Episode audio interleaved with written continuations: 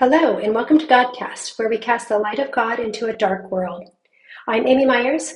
I share words and discoveries of God that He shows to me as a way to bring light into your life and into any darkness you may be experiencing. Today, we're going to journey back to about 2,000 years ago to an extraordinary event. This is not the birth of Jesus, but it does happen in an area of the Middle East near the city of Jerusalem. The Roman Empire ruled over this area during that time, Perhaps your mind can picture the Roman soldiers with their distinct armor. Maybe even recall something from movies or history books with pictures of Roman soldiers. So let's imagine these Roman soldiers as guards of a prison.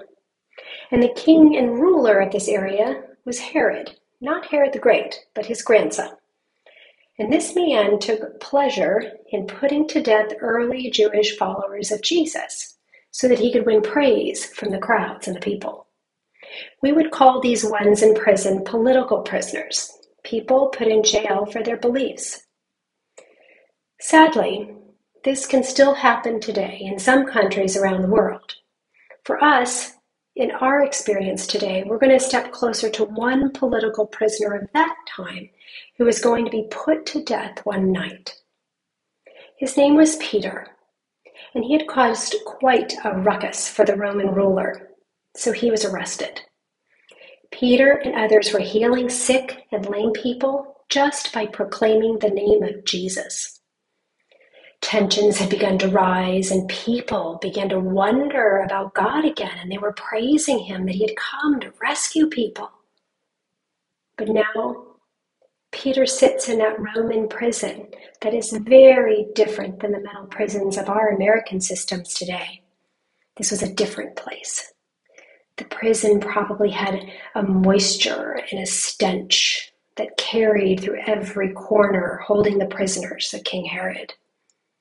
Some likely whimpered, some may have snarled, and others perhaps stared hopelessly, knowing that they wait for nothing but death.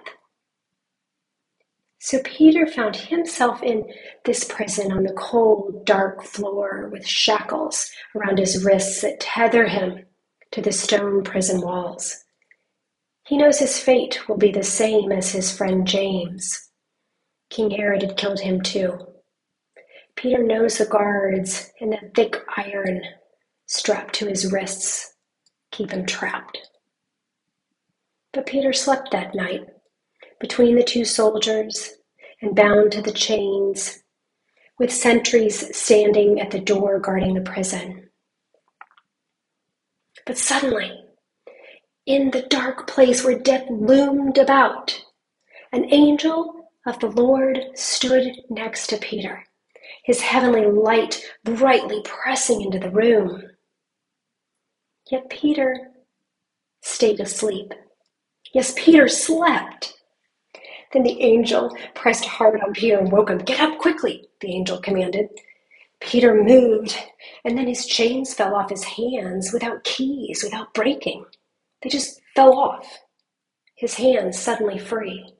Then the angel says to him, Dress yourself and put on your sandals. Imagine the reality of this moment. Peter is so deeply asleep that he doesn't notice the bright light near him, and then suddenly he does, and he's probably so bewildered that he just complies without thinking. So Peter stands up. He begins to do as this bright being tells him to do. Then the angel gives more instructions. He says, Wrap your cloak around you and follow me. Remember, this is a real account. This is not a made up story. Can you imagine if an angel of God visited you while you were sleeping? Now imagine all those emotions and feeling terrified. Now translate that of what you can imagine feeling into what Peter is experiencing in this moment. So Peter's body begins to move and follow the instruction, but we know his mind is likely struggling to find some sense of reality. The surrounding of the prisons are still there, but in many ways it's sort of blinded by the light of the angel. And then we learn next that Peter miraculously gets out of the prison without even being seen by the guards.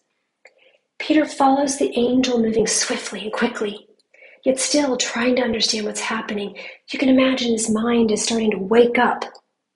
But what his awake mind is seeing and experiencing doesn't make sense. So he's running and grappling with what's happening. With every step, he's trying to understand what's being done by this angel that he's seeing and following. And he's also trying to decide whether this angel is real or is he seeing a vision. So, in the middle of all of Peter's human reactions to this moment, the angel of God is not distracted and keeps Peter moving. Peter begins to understand it's not a dream because he can feel the ground under his feet now. He's outside of the prison. The change of the smells and the city outside the prison are hitting all of his physical senses. His smells, his touch, he can feel it on his skin. He sees a guard ahead, and they will soon need to pass. You can almost feel the rise of adrenaline in his body, and the pace of his breathing is increasing. He's on high alert. Then they just pass the guard, who doesn't even look Peter's way. Then, as if to emphasize the reality of what Peter is experiencing, the situation repeats.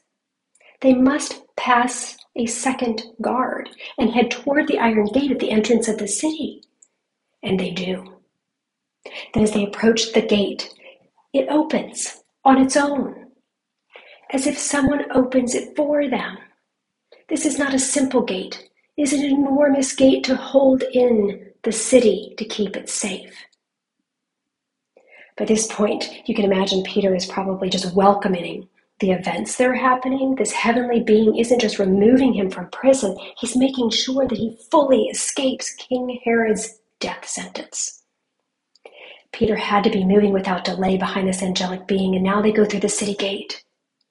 But just as quickly as the angel arrived and had pushed Peter awake, the angel suddenly and immediately disappeared.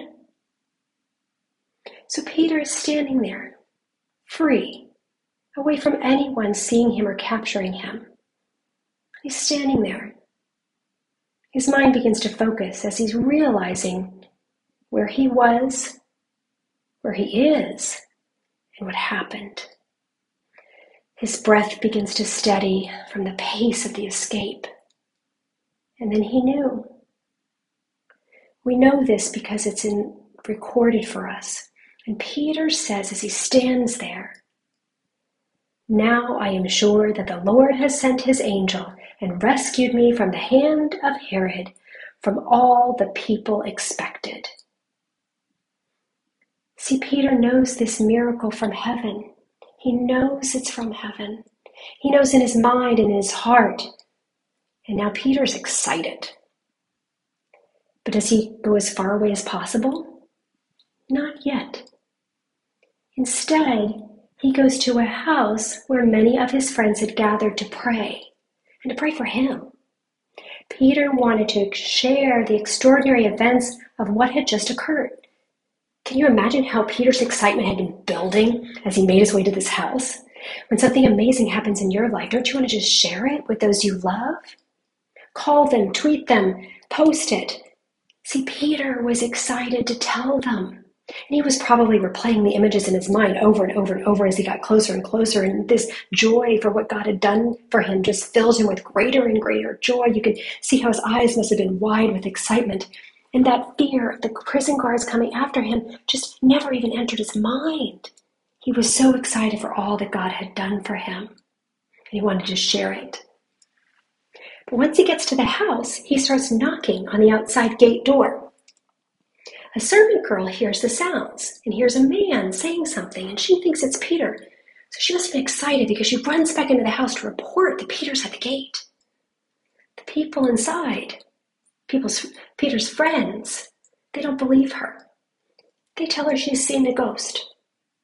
But Peter doesn't give up. He's still outside. He knew they would eventually hear him, so he keeps knocking, knocking, knocking knocking. Finally, they hear and walk toward the gate. And as they get closer to the sound of a man's voice, we can only imagine them exchanging these confused looks at each other. I just love those details in the stories of what God shows us.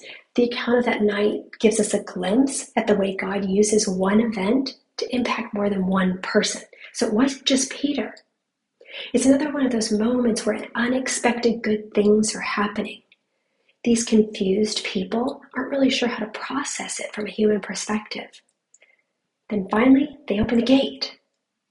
They see Peter. And he's not a ghost. They're completely shocked. But quickly, excitement begins to build. But Peter came for a reason, not to stay, but to tell. So he has to settle the group down and encourages them to be quiet. Then Peter tells his story. Can you just see him becoming animated? He recounts sleeping in prison, waiting for his death. Then God shows up to help with one of his angels. He relives how the angel unlocks his shackles, unlocks the door, leads him out of the prison, passes the guards numerous times, and through the city gates that open without the touch of a hand. And Peter's voice is excited and louder as he remembers all the events that had seemed like a dream, but now are so clear in his mind. It's as if you can hear Peter saying, God save me! The angel is sent to rescue me from Herod. Oh, God saved me! You can almost feel his excitement. See, Peter had come to that house to tell them all that God had done. And once he does, he tells them he cannot stay, but he urges them to tell others how God brought him out of the prison. Peter had a powerful moment that night with our powerful God. He realized it and shared it with those who were dear to him. Then he asked them to share the story of God's goodness with others, to encourage and remember how magnificent God is. This is not just a story of long ago. God is the same God who made the heavens and the earth, the same God who formed and established it for us, for you. So, what does that mean for us today? Will we each see an angel? Well, that I, do, I don't know. I hope we will. What I do know is God has the same power to do powerful, miraculous things in our life today. This story also shows us that God can bring light into your life and direct your steps. See, when God begins to move for you, and when we follow Him, nothing can hold us or entrap us again. In this historical account, evil had planned to kill Peter, but God rescued him, even to the point of shaking Peter awake so he could follow the light and the angel. Peter had been willing. He had a willing heart that followed what God provided for him. Notice, his mind didn't catch up until later. We can gather some wisdom from that reality. Everything that happened to Peter that night did not make human sense. But God doesn't always do things in ways that make human sense.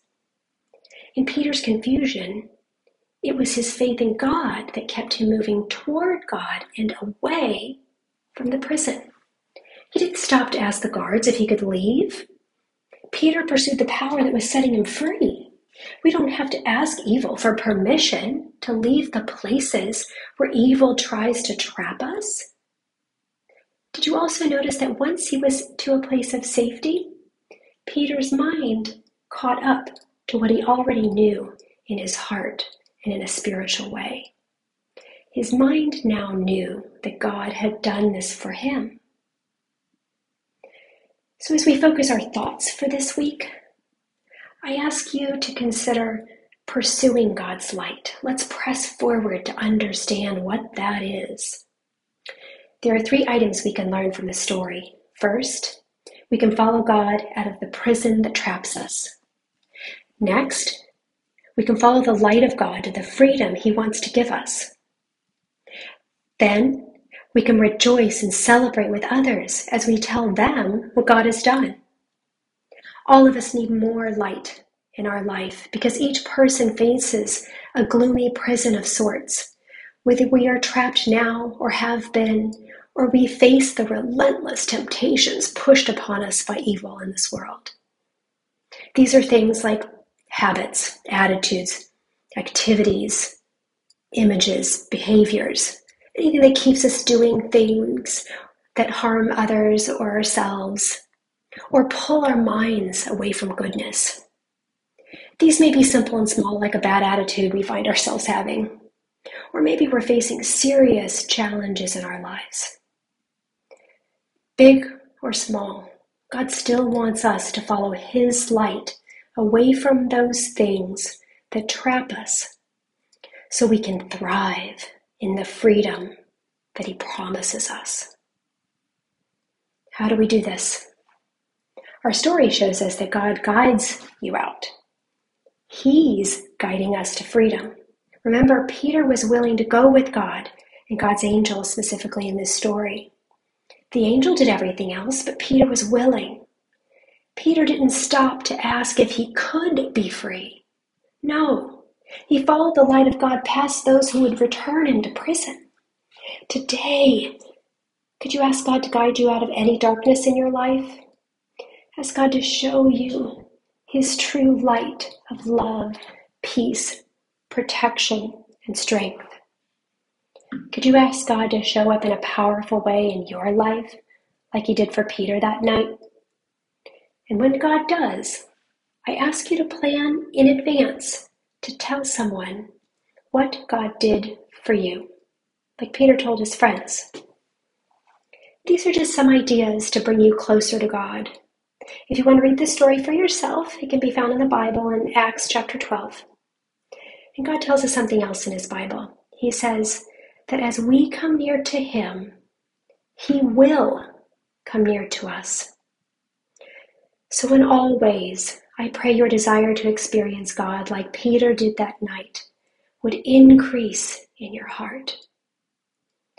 God is a magnificently personal God, and He wants to share His heart and His power with you. Thank you for joining me today as we adventured through Peter's light escape. This is Amy Myers for Godcast.